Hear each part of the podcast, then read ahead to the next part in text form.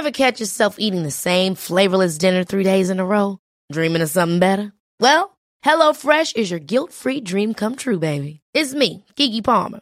Let's wake up those taste buds with hot, juicy pecan-crusted chicken or garlic butter shrimp scampi. Mm. Hello Fresh. Stop dreaming of all the delicious possibilities and dig in at hello fresh dot com. Let's get this dinner party started. Here's a cool fact. A crocodile can't stick out its tongue. Another cool fact, you can get short-term health insurance for a month or just under a year in some states. UnitedHealthcare short-term insurance plans are designed for people who are between jobs, coming off their parents' plan, or turning a side hustle into a full-time gig. Underwritten by Golden Rule Insurance Company, they offer flexible, budget-friendly coverage with access to a nationwide network of doctors and hospitals. Get more cool facts about UnitedHealthcare short-term plans at U H one dot com.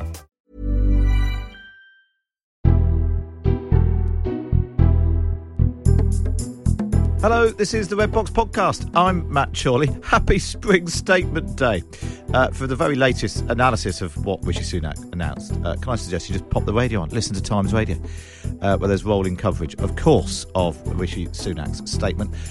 Before that, as ever, we had P M Qs. We'll bring you P M Qs and Pat, Patrick Maguire and I pause the action as Boris Johnson and Keir Starmer go at it across the dispatch box. And uh, before that, of course, every Wednesday, we have Alibert. It's Alice Thompson and Robert Crampton. Let's talk about your column today and this ridiculous backlash against Nazanin Zaghari-Ratcliffe. Well, I found it extraordinary, actually, because it, it just seemed that this woman had come out after six years, um, quite often in solitary confinement, having suffered torture and abuse uh, in Iran. And um, the moment she gets back to Britain, you'd think we, we'd all be hailing her. Not as a heroine, but uh, but as someone who needed support and help and time, really, to spend with her husband, Richard, who's been extraordinary in trying to get her released, and with her daughter. But instead, a lot of people are saying that she's not being grateful enough just because she mentioned the fact that five foreign secretaries in Britain hadn't managed to help get her released. And the backlash against her has been really quite phenomenal. And since I've written my column, I've had a lot of tweets saying, you know, of course, she's, you know, she's deeply ungrateful. How can you not say that? You know, you're, you know, you're part of the problem, not the solution. And, and it does feel as if there's a really nasty element in Britain now. People who just expect you to be grateful for everything.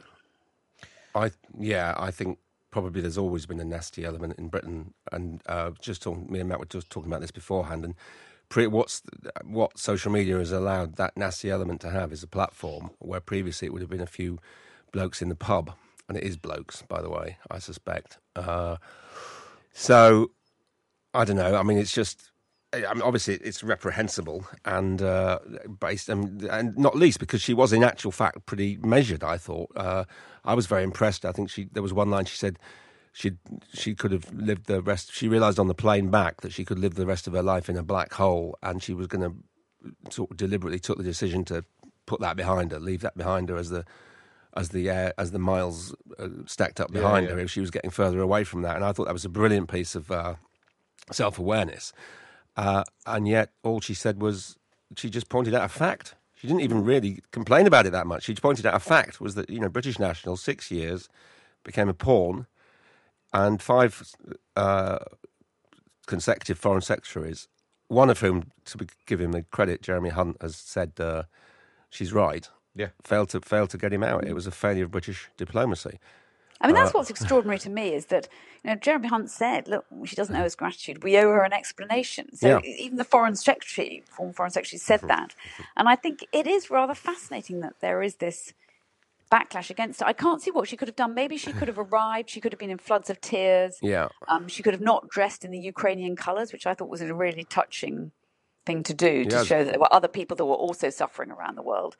She could have, you know, looked absolutely awful and haggard and um, been sort of uh, ranting. But then she would have been, I think, probably, she would have had the same sort of vitriol directed at her. It would have been that she hadn't made enough effort, that she hadn't tidied up, that she hadn't brushed her hair. So you, you don't think she's going to be able to win in this situation at all. And I do feel that's very sad that we haven't got that compassion anymore. But I think we I think we have. I mean, I think that, like I say, I think that, that these things get exaggerated by the social media react, reaction, and then they get exaggerated by the reaction to the reaction. Well, I was going to say that, because actually, if you look through the, the hashtag send her back that was trending at one point on Twitter, it's almost all people saying, I can't believe that hashtag send her back is trending. And I, I just sort of wonder whether, in the rush to be cross on her behalf, you mm. end up over, what's the word, like, amplifying. Yes, I think that's... I would yeah. say that, but actually now, having written a column, I would yeah. say that's not true.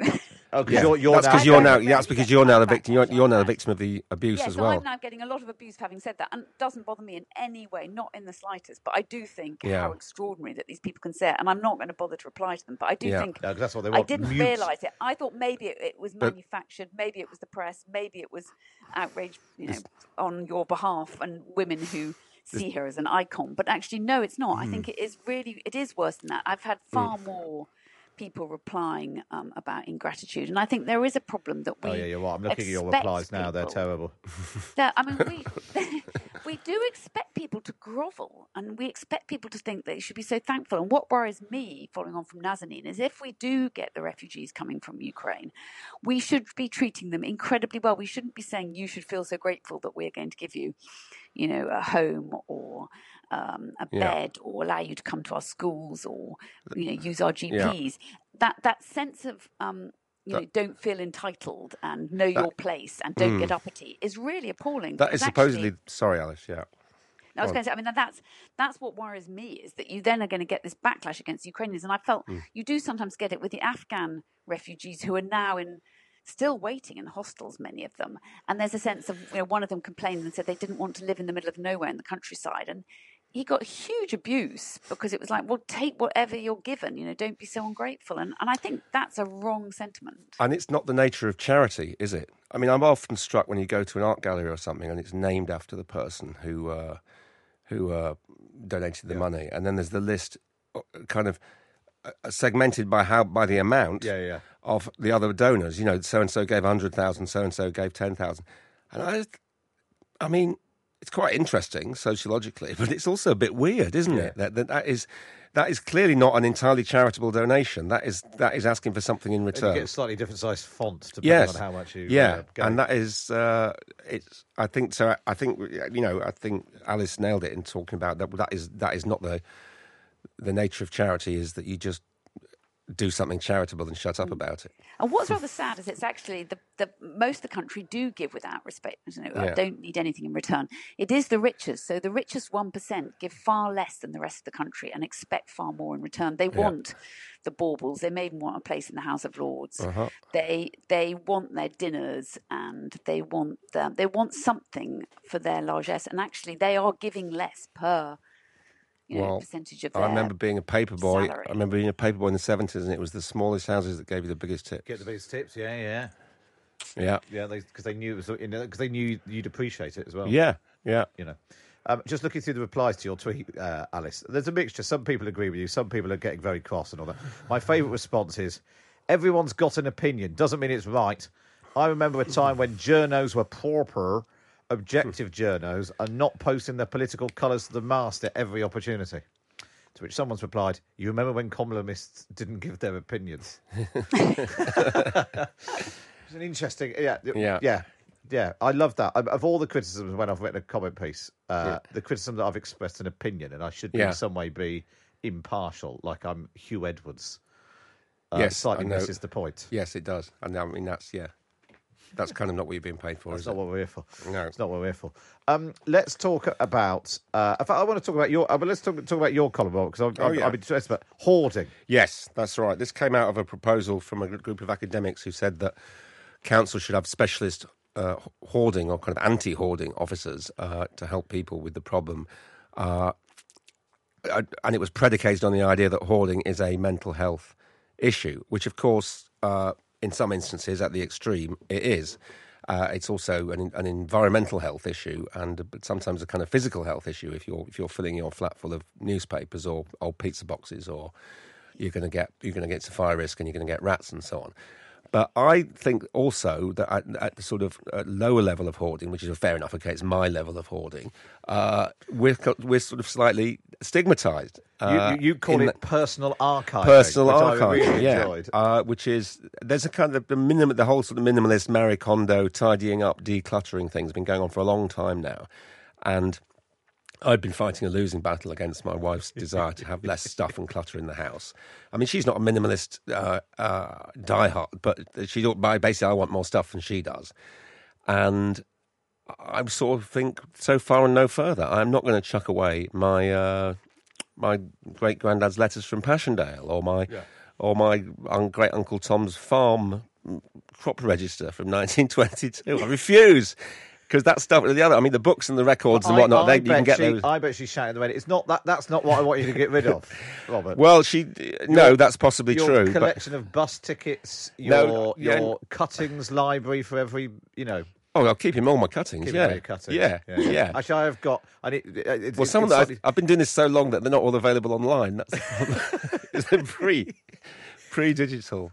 Um, Career. Yeah, I've got a, I've, all my columns I've got in a pile, but they they they they sometimes don't make it to the pile, so then other yeah. piles start. Yeah, in other parts. People of the are house. Only a bit younger than me now do it all it, it, file their stuff electronically because it is all available. No, no fun, but there's no way I'm giving up stuff that I wrote for the uh, rival newspapers, perhaps, which won't be mentioned in the. But also, there's something no. nice about it to go back through them in years to come. Your your I do I, I do little else of an evening, Matt.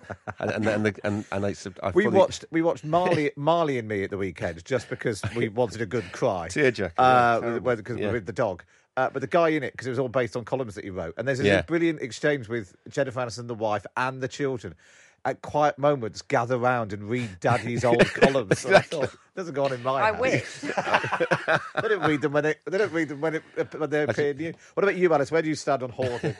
No, I'm the one going round with a plastic bag putting things into the yeah, bin. I can't yeah. stand it. And actually, I, do, I also dislike, though, that sense that you're always told that you have to have a little bit of joy for everything you have in the house, because actually there's quite a lot of rubbish that we yeah. have in the house that does That's not the, joyous yeah, in any got, way with four children. It has to spark um, joy.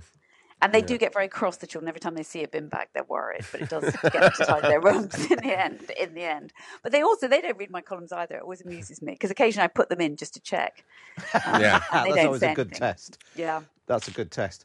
Now we um because uh, I'd say probably I'm more of the hoarder. My wife's more more with the bin bag, but. Uh, because uh, uh, Mum died last year, so she's now and, and she she was definitely she literally kept everything every yeah. every gift that Alison bought on a school trip, uh-huh. every postcard, you know, and actually now quite a lot of it is finding its way into our house. So yeah. maybe we, we're sort of becoming well. But, my I was, but it's sort of that thing. If you keep something long enough, it suddenly takes on a yeah. new value. I think. When yeah, I... and then the grandchildren may want it. You think the problem is that the grandchildren never do want it, do they? No. That's what worries me. Is that I've now realised I did the opposite. I went through my mother's stuff, and I realised that I needed to get rid of a lot so that my children didn't have to go through. Yeah. She had actually kept the receipt for my driving lessons. I mean, yeah. every single receipt. Yeah, that's, that, you see, that, I think that's a, that's a very useful historical document. But when it reaches a point where that's a hundred years old, suddenly Quite. That takes on yeah. yes. New, and it was maybe yeah. I failed my driving test so many times that it pained her. Oh, really? I did. How many were you, Alice? I was four. Yeah, I think attempt. I was about four as well. Yeah. In fact, I think I had to go to America in the end. Um, and but get, get first one time. There. I, no, well done, Matt. I was first saying time. to Matt before that that generation, my parents' generation, uh, that that was that nobody will ever have as much stuff ever again as they did because they they were the kind of first generation to be able to afford it on a on a large scale. Uh, and the last generation pre pre digital when everything you know, was on paper, everything's uh, yeah, everything was on paper, and so I think I've kept an absolute tiny amount of my parents' stuff, but it's still enough to fill a room, and I and I'm down to what I just can't get rid of because it's not available elsewhere, you know. But it will eventually it'll all be in a museum, the Robert Crampton yeah. Museum, which you've yeah. paid for, and they've named it after yes. you because of yeah. your... Yes, actually, it's a huge it, name across the yeah, front. I just got it'll eventually be in a getting up in a skip. I've got visions of me.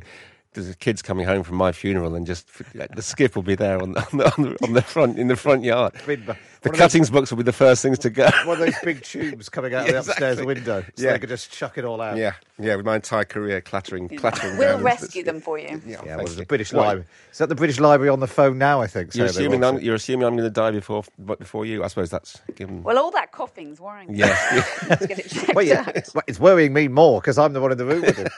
Anyway, uh, Mike's been in touch. Responsible journalist, the oxymoron for our time. Thanks for that, yeah, Mike. Yeah, yeah. yeah. Thanks for Cheers, Mike. Again. Cheers, Mike. I don't know, yeah, because what we're biased in favour of hoarding. And you can read our columnists in the Times and the Sunday Times every week. Enjoy Vita Insights on politics, business and more. For just one pound, you can enjoy three months of everything a subscription to The Times and The Sunday Times has to offer.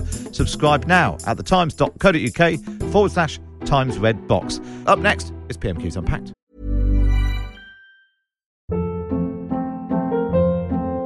Hold up. What was that? Boring. No flavor. That was as bad as those leftovers you ate all week. Keke Palmer here. And it's time to say hello to something fresh and guilt-free. HelloFresh. Jazz up dinner with pecan-crusted chicken or garlic butter shrimp scampi. Now that's music to my mouth. HelloFresh. Let's get this dinner party started. Discover all the delicious possibilities at HelloFresh dot com. Imagine the softest sheets you've ever felt. Now imagine them getting even softer over time. That's what you'll feel with Boll and Branch's organic cotton sheets. In a recent customer survey, ninety-six percent replied that Boll and Branch sheets get softer with every wash. Start getting your best night's sleep in these sheets that get softer and softer for years to come. Try their sheets with a thirty night guarantee. Plus, get fifteen percent off your first order at boll and branch dot com. Code BUTTERY. Exclusions apply. See site for details. When you make decisions for your company, you look for the no-brainers. And if you have a lot of mailing to do, Stamps dot com is the ultimate no-brainer. It streamlines your processes to make your business more efficient, which makes you less busy. Mail checks, invoices, legal documents, and everything you need to keep your business running with Stamps dot com. Seamlessly connect with every major marketplace and shopping cart. Schedule package pickups and see your cheapest and fastest shipping options from different carriers. With rates up to eighty-nine percent off U S P S and U P S rates. And with the Stamps dot com mobile app, you can take care of mailing and shipping wherever you are. Make the same no-brainer decision as over one million other businesses with Stamps dot com. Sign up with code PROGRAM for a four week trial, plus free postage and a free digital scale. No long-term commitments or contracts. That's stamps dot com. Code program.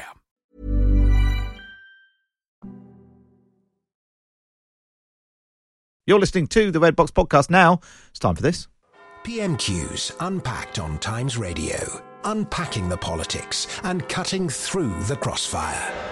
Order, order. I call Matt Chorley and Patrick Maguire. Yes, it's that time on a Wednesday lunchtime where uh, Patrick Maguire is here looking very smart. He's got a tie on it. You can tell it's a big state occasion. When I when I put a tie on, there's a great Frankie Boyle line about John Prescott being able to wear a tie and a belt on the same day without turning into sausages. Um, that's sort of how I feel right now. So if I, you know, uh, if I uh, go silent, you know I've... We know uh, what's happened. The blood to my head has been cut well, off. Well, if you want to see Patrick in his lovely smart tie, uh, you could go online right now to the YouTubes.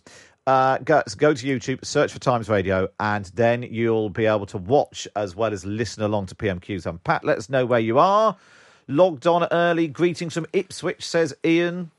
Um, uh, where else are you? Upstate New York, says Candia. I love being able to watch and comment on the Times YouTube feed on Promises Questions as you get to debate, but not shouty radio, says Glenn. Does he work here? Uh, is this how a Chorley dresses in spring, says Stephen. I've got a jacket on. He's in sunny Leicester. Uh, Matt is in sunny Manchester. Go online right now. Let us know where you are. You are watching P M Qs Unpacked. We will bring you Rishi Sunak's spring statement at twelve thirty. Uh, Patrick Maguire, what do you expect in this slightly strange uh, P M Qs ahead of the spring statement? The, the big question is, does Keir Starmer want to get himself on the evening news by going on the cost of living, or does he mark something else like, uh, you know, it's a month today since Russia invaded Ukraine, plenty to go on there, or does he, uh, you know, steal some of the thunder from Rachel Reeves? It's, it's you know, it's before the Lord Mayor's show, isn't it? Um, and I, I suspect Labour will, you know, Labour leader's office highly rate Rachel Reeves. Hands by they shoveled her into that role uh, last year. So I'd be surprised if Keir Starmer went on uh, rising inflation and the cost of living. Um, you know, but there, there, there's a wealth of things he can go on today. One thing we should keep an eye out for is the word security. Uh, Keir Starmer used the word security a lot last week at P M Qs in various contexts, whether it was talked about, whether it's military or financial or whatever. Uh, talk that Rishi Sunak's going to try and reclaim the word security. uh, that he's going to provide security to. So uh, brace yourselves. We may well hear the word security a lot uh, in the next hour. Let's kick off then. This is P M Qs Unpacked, live on Times Radio and on the Times Radio YouTube channel. This is question number one from Keir Starmer. Of the opposition, Keir Starmer. Yeah. Thank you, Mister Speaker. eight hundred loyal British workers fired over Zoom. Yes. Instantly replaced by foreign agency workers shipped in on less than the minimum wage. Yeah. If the Prime Minister can't stop that, what's the point of his government? Yeah. Prime Minister. Well, Mister Speaker, we, we condemn the callous behaviour uh, of P and O, and I think and I think that it is I think that it is I think that it is no way to treat hard-working uh, employees, and I can tell him that we will not sit by, uh, Mister Speaker, because uh, because under Section one ninety-four of the Trades Union and Labour Relations Act of nineteen ninety-two, it looks to me, Mister Speaker, as though the company concerned has broken the law, and we will be taking action, therefore, and we'll, we will be encouraging uh, workers themselves to take action under the nineteen ninety-six Employment Rights Act. Both acts, Mister Speaker, passed by Conservative governments, and and uh, and if the company is found guilty, uh, then they face fines running into millions of pounds, Mister Speaker. And in addition, uh, we will be taking steps to protect all mariners who are working in U K waters and ensure that they are all paid the living wage, Mister Speaker. Yes, Starmer. Okay, so. Um, he's gone on job security. He's gone on job security, which I suspect we'll hear a little bit about in a moment. So it is an extraordinary story, this P and O uh, story, laying off eight hundred people uh, at the drop of a hat. Um, uh, quite a good, sharp, pointy question from Keir Starmer. If you can't stop that, what's the point of his government? It is, and it, and it comes back to... Uh, do you remember a couple of months ago, Boris Johnson, uh, Tory conference... Um, was talking all about how uh, we were moving to uh, an economy full of higher wages, more secure employment. It's very weird to hear, uh, you know, Margaret, one of Margaret Thatcher's successors talking about labour market regulation uh, passed by Tory governments at the dispatch box, isn't it? But it's a, it's a very good pointed question because it, com- it, it, and I'm sure we'll hear a lot about this from Keir Starmer. It's quite a rare question that it allows him to criticise the government over Brexit in such a way that doesn't cut across uh, Labour's squeamishness to being seen as a continuity Remain party, which obviously Keir Starmer, as the former Shadow Brexit Secretary, is particularly alive to that criticism. Um, Boris Johnson clearly was expecting this because he's read up on his nineteen ninety-four Trades Union and Labour Market Act of, uh, uh, of nineteen ninety-four and the nineteen ninety-six Employment Rights Act. He was very pleased with that. I, I wonder, and maybe this is where uh, Keir Starmer's going to go, there was this story that Sky News had spoken to a maritime lawyer who said that um, the reason P M O could do this legally was uh, thanks to a law signed off by Chris Grayling. Everyone's just when just when you think you're out the Chris Grayling material, for, they for pull those, you back for those in. Of us, for those of us who are fans of Chris Grayling, this is excellent news. Um, uh, less so, obviously, if you work for P and O. But yeah, it was a legislation to protect employees in the U K was amended by Chris Grayling in twenty eighteen. So the Transport Secretary does not have to be notified of mass redundancies on ships registered overseas. Uh, so therefore, uh, f- normally failure to meet the notification obligation would be a criminal offence, but that um, appears to have been removed. Keyword there, overseas. It wouldn't surprise me if by the end of this line of questioning, Keir Starmer might have started talking about, you know, the Tories' love of offshore finance. Uh, you know, Alisher Usmanov, the uh, Uzbek-born um, oligarch who has been using a variety of trusts and whatever to evade U K sanctions. I think we're going to be hearing a lot about the Tories' failure to uh, regulate and the notion of taking things offshore uh, as this line of questioning develops, I think. OK, let's go back to question number two from Keir Starmer. Mister Speaker, when Owen Paterson was on the ropes, the Prime Minister was prepared to rip up the entire rule book to save his jobs. P and O workers want to sh- him to show the same fight in relation to them. The government had advance warning of these mass sackings. A memo was sent to the Transport Secretary and to the Prime Minister's office, but they didn't lift a finger to stop them. Did the Prime Minister not understand the memo, or did he just not bother to read it? Prime Minister! Uh, I think what, uh, what the Right Honourable Gentleman needs to rip up, Mister Speaker, is his pre-scripted questions. Uh, because, because I've just, I've just answered... I've just answered the question, and the, the point, the point at issue, the point at issue, Mister Speaker, is whether or Louise not the Hague, government the was properly notified. Is furiously shouting and it's not about what happens the previous evening. I knew about it on the Thursday it became public. But the, the company concerned has a duty uh, to notify the government forty-five days, uh, Mister Speaker, before they take action of that kind. That is why we're taking the action that we are, to protect hard-working people. And what we're also doing, by the way, Mister Speaker, this month is lifting the living wage for all workers across our country uh, by another one thousand pounds. So it's up five thousand pounds since twenty fifteen. I think that's what we call an irrelevant point. Uh, he special, he specialises in yeah, those, yeah. yeah. Um, we should point out Owen Paterson, who Keir Starmer was referring to, he was the uh, former Environment Secretary who, uh, there was a scandal when it emerged, he'd been uh, doing a bit of work on the side as an M P alongside his full-time job as a food lobbyist. That's a lobbyist for Randolph's uh, Corporation. Which was paying him much more money than he earned as an M P. Um, and at that point, it was found he'd broken the rules. Boris Johnson uh, whipped his M Ps to try and save his skin, change the rules, let him off. Then it all fell apart again, and actually he ended up resigning. Um, so Keir Starmer's sort of trying to, to square that with, well, you tried to save one man's job because he was your mate. And eight hundred people have been laid off. have been laid off through uh, no fault of their own. Yeah, it, well, it comes back to that, that phrase we don't hear as much from Keir Starmer nowadays, but the old uh, the old Labour hardy perennial, one rule for them, one rule for the rest. That's the yeah. the point he's trying to land there. Um, and uh, and then Boris Johnson going off and talking about the, the lifting the living wage, which is which is which is fine, if if not necessarily on topic. Uh, let's go back now to this is question number three from Keir Starmer. Starmer, I think the Prime Minister just said he knew about it on the day.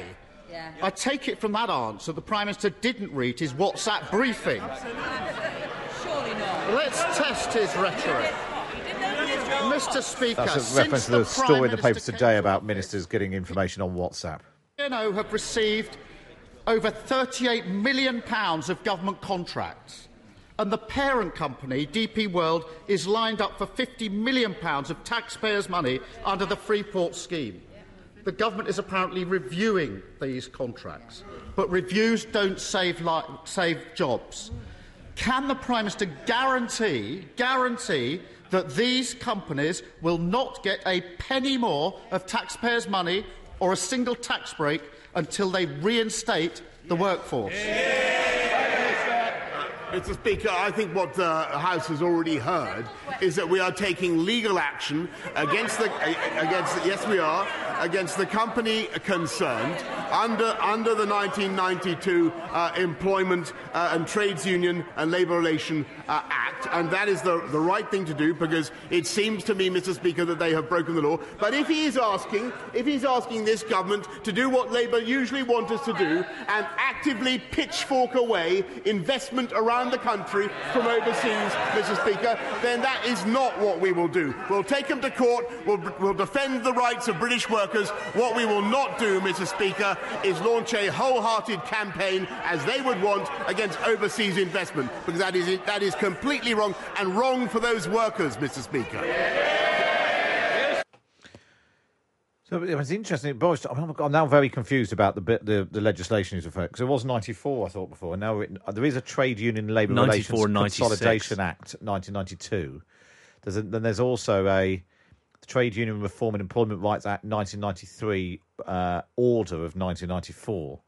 I mean, you know, it's good for you to update your but, wall charts at but, home. But what's interesting is Boris Johnson is presumably talking about legislation um, that was introduced in the wake of European Union, Jacques Delors, who he made so much hay criticising as a as a te- uh, Brussels correspondent for the Telegraph, introduced in the wake of uh, his social chapter in the in the Maastricht Treaty. And at the same time, he's saying, well, look, it's brilliant that we have left the European Union. We're so open to foreign investment, and also Brexit gives British workers, uh, you know, much more protection than they would have otherwise. It's a bit of a bit of a mess of contradictions, that one, I think.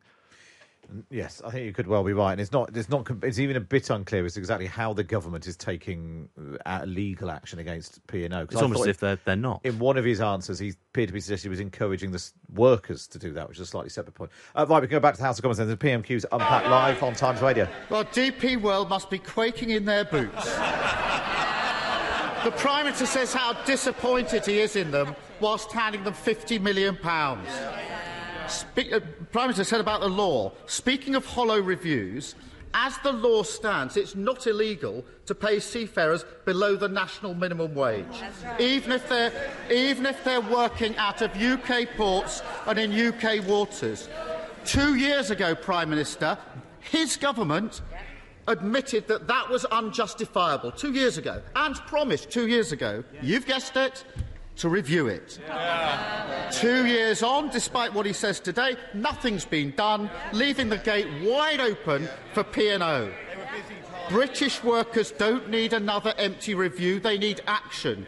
So when will the Prime Minister fix that gap in the law? Uh, Mister Speaker, with, with great humility, I, I must ask the right honourable gentleman to listen to the answer that I gave uh, to the first question, uh, because it, it would then help him uh, to scrap his third or fourth question and try another one. Uh, we are we are going to address the uh, the defects in the nineteen ninety-eight Living Wage Act, uh, Minimum Wage Act, and make sure that everybody everybody serving.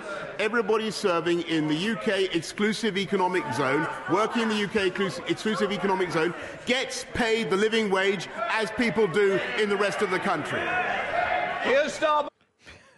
He's, Another he's a, piece of legislation exactly. for you to update. He's been reading Hansard under the bed sheets, hasn't he? He's at last conceded the point, though. Yeah. Um, which is that...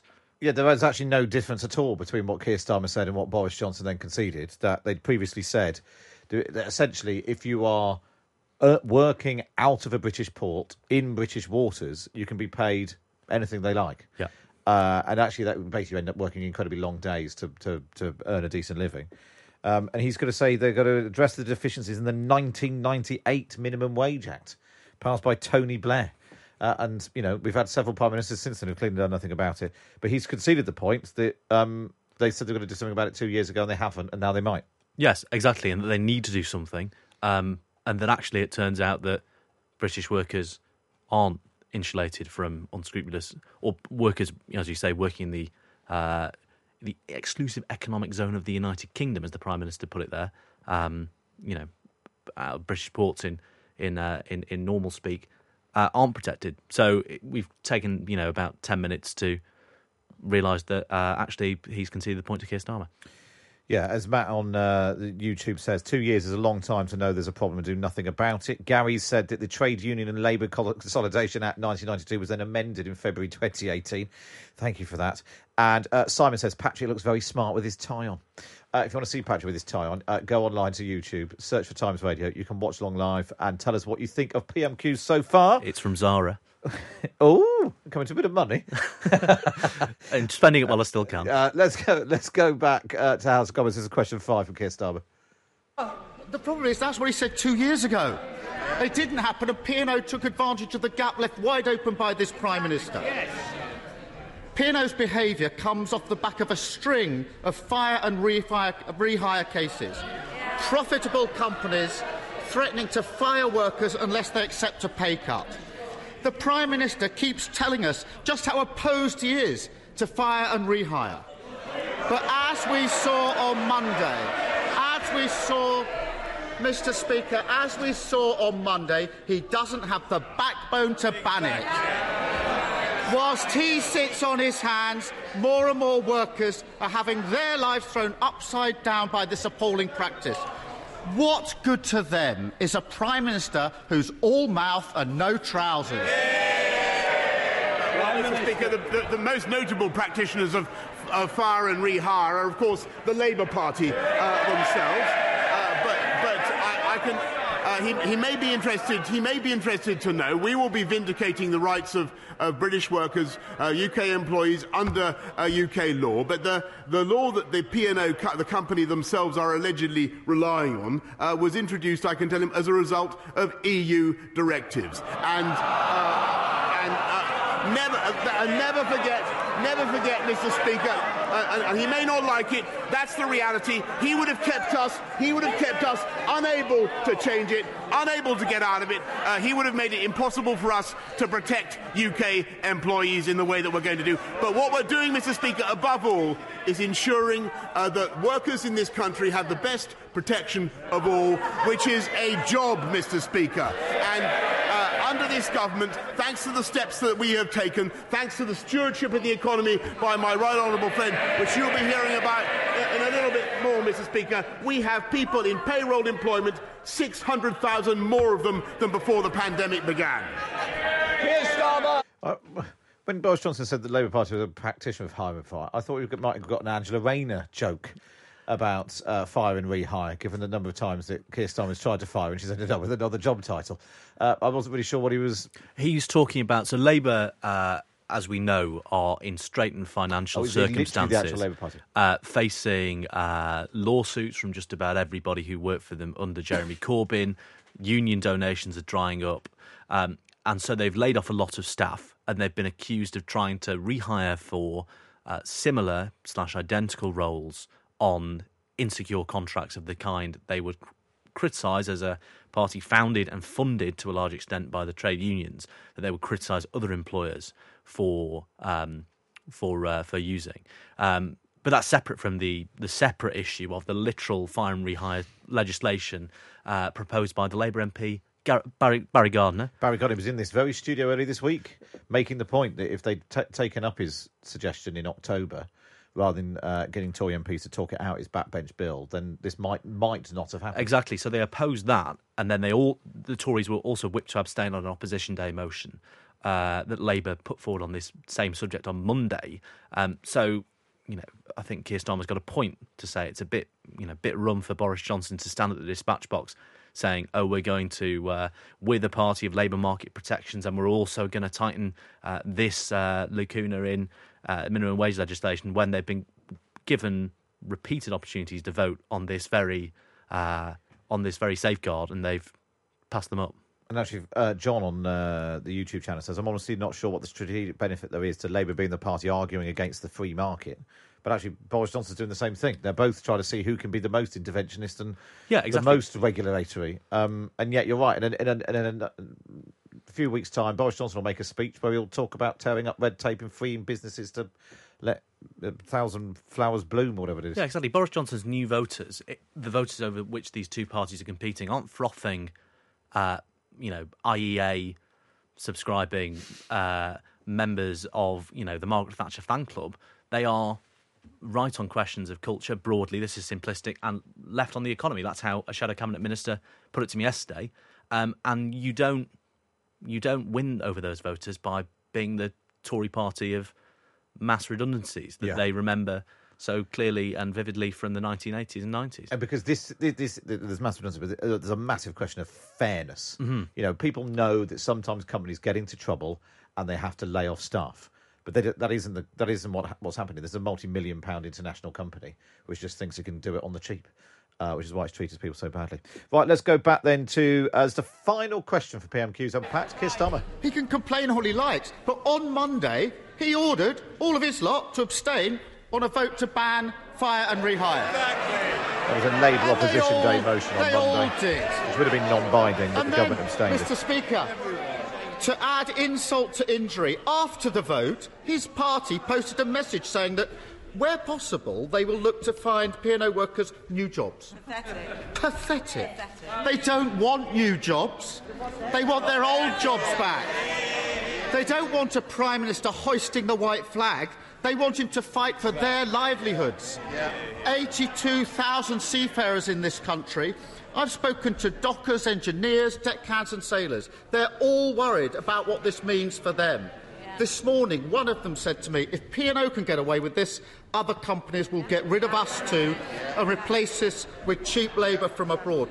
Why does the Prime Minister think that they will take a crumb of comfort from his half-assed bluster and waffle today? I apologise for that foul language. P and O plainly aren't going to get away with it.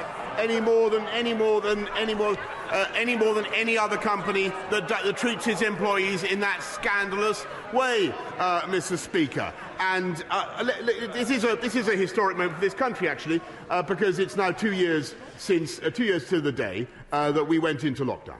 And uh, that plunged this country Quite into the, the biggest, uh, deepest loss of output that we've seen uh, in our lifetimes. And uh, thanks to the Chancellor, who protected the economy, who protected jobs, who protected companies, uh, We've now been able to come out faster and more effectively than any other comparable economy. We have unemployment back down to three point nine percent. We have six hundred thousand more people on the payroll, Mr Speaker, and the best assurance we can give workers around the country is that the economy is now bigger than it was before the pandemic began, and we will continue to get the big calls right, uh, as we got the big calls right uh, during the pandemic. They got the big calls wrong. They would do absolutely nothing to protect workers, let alone P and O workers, uh, Mr Speaker, because, because not only would they have kept us in lockdown and kept those ships in port, Mr Speaker, unable to move, that's the reality, kept those ships in port, but, Mr Speaker, there has never been a Labour government that left left office with unemployment lower than when they began. That is the reality, and that's their record on jobs. There we are. Wow. I was going to say there was a touch of Gordon Brown in Keir Starmer criticising P and O for hiring workers overseas and the Tories being the party of uh, cheap overseas labour, but then he said half-arsed, and Gordon Brown, a self-respecting, pious son of the manse, would never utter such foul language at the dispatch box, would he? I've looked it up. It's not the first time somebody's used half-arsed in the House of Commons. Mm. Uh, it was uh, Nicholas Soames on the eleventh of December of the year two thousand.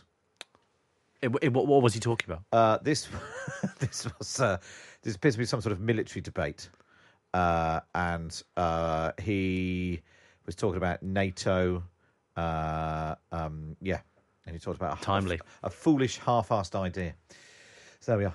Um, so uh, standards are slipping. Now, I would say, as a as a political exercise, that was one of the sharpest from Keir Starmer we've seen. Yeah, absolutely. I completely completely agree. Is there a new person writing the questions? They were all, but they weren't even questions. One of them was, uh, "Why are you so all mouth and no trousers?" or something. That it's not a quite like good punchy political point scoring, rather than the sort of barrister interrogation that we've seen in the past. It has a lot to do with Keir Starmer's confidence. When you speak to people who work with Keir Starmer on a daily basis, they say um, he is a confidence player. And you could tell this time uh, last year uh, and last summer, he clearly wasn't confident. He was in, slightly embattled internally. Now he, he he's on he's on confident ground, yeah, ahead in the polls, but also on this. He knows he Boris knows Johnson's bang to rights, yeah, on this, yeah, yeah, yeah. And clearly Boris Johnson knew he was bang to rights because he's done a lot of research on it. He's read up on all these bills and legislation and things that he hasn't changed yet, but he's got to get round to uh, very soon. That's all we've got time for on this episode of the Red Box Podcast. Don't forget you can listen to me live Monday to Friday, ten till one on Times Radio. And we bring you the best bits here on the podcast. And if you're feeling particularly nice, why not wait and review us wherever you get your podcasts from? Even on a budget, quality is non-negotiable. That's why Quince is the place to score high-end essentials at fifty to eighty percent less than similar brands. Get your hands on buttery soft cashmere sweaters from just sixty bucks, Italian leather jackets, and so much more. And the best part about Quince, they exclusively partner with factories committed to safe, ethical, and responsible manufacturing. Elevate your style without the elevated price tag with Quince. Go to quince.com slash upgrade for free shipping and three sixty-five day returns. Hold up. What was that? Boring. No flavor. That was as bad as those leftovers you ate all week. Keke Palmer here. And it's time to say hello to something fresh and guilt-free. HelloFresh. Jazz up dinner with pecan-crusted chicken or garlic butter shrimp scampi. Now that's music to my mouth. Hello? Fresh. Let's get this dinner party started. Discover all the delicious possibilities at hello fresh dot com.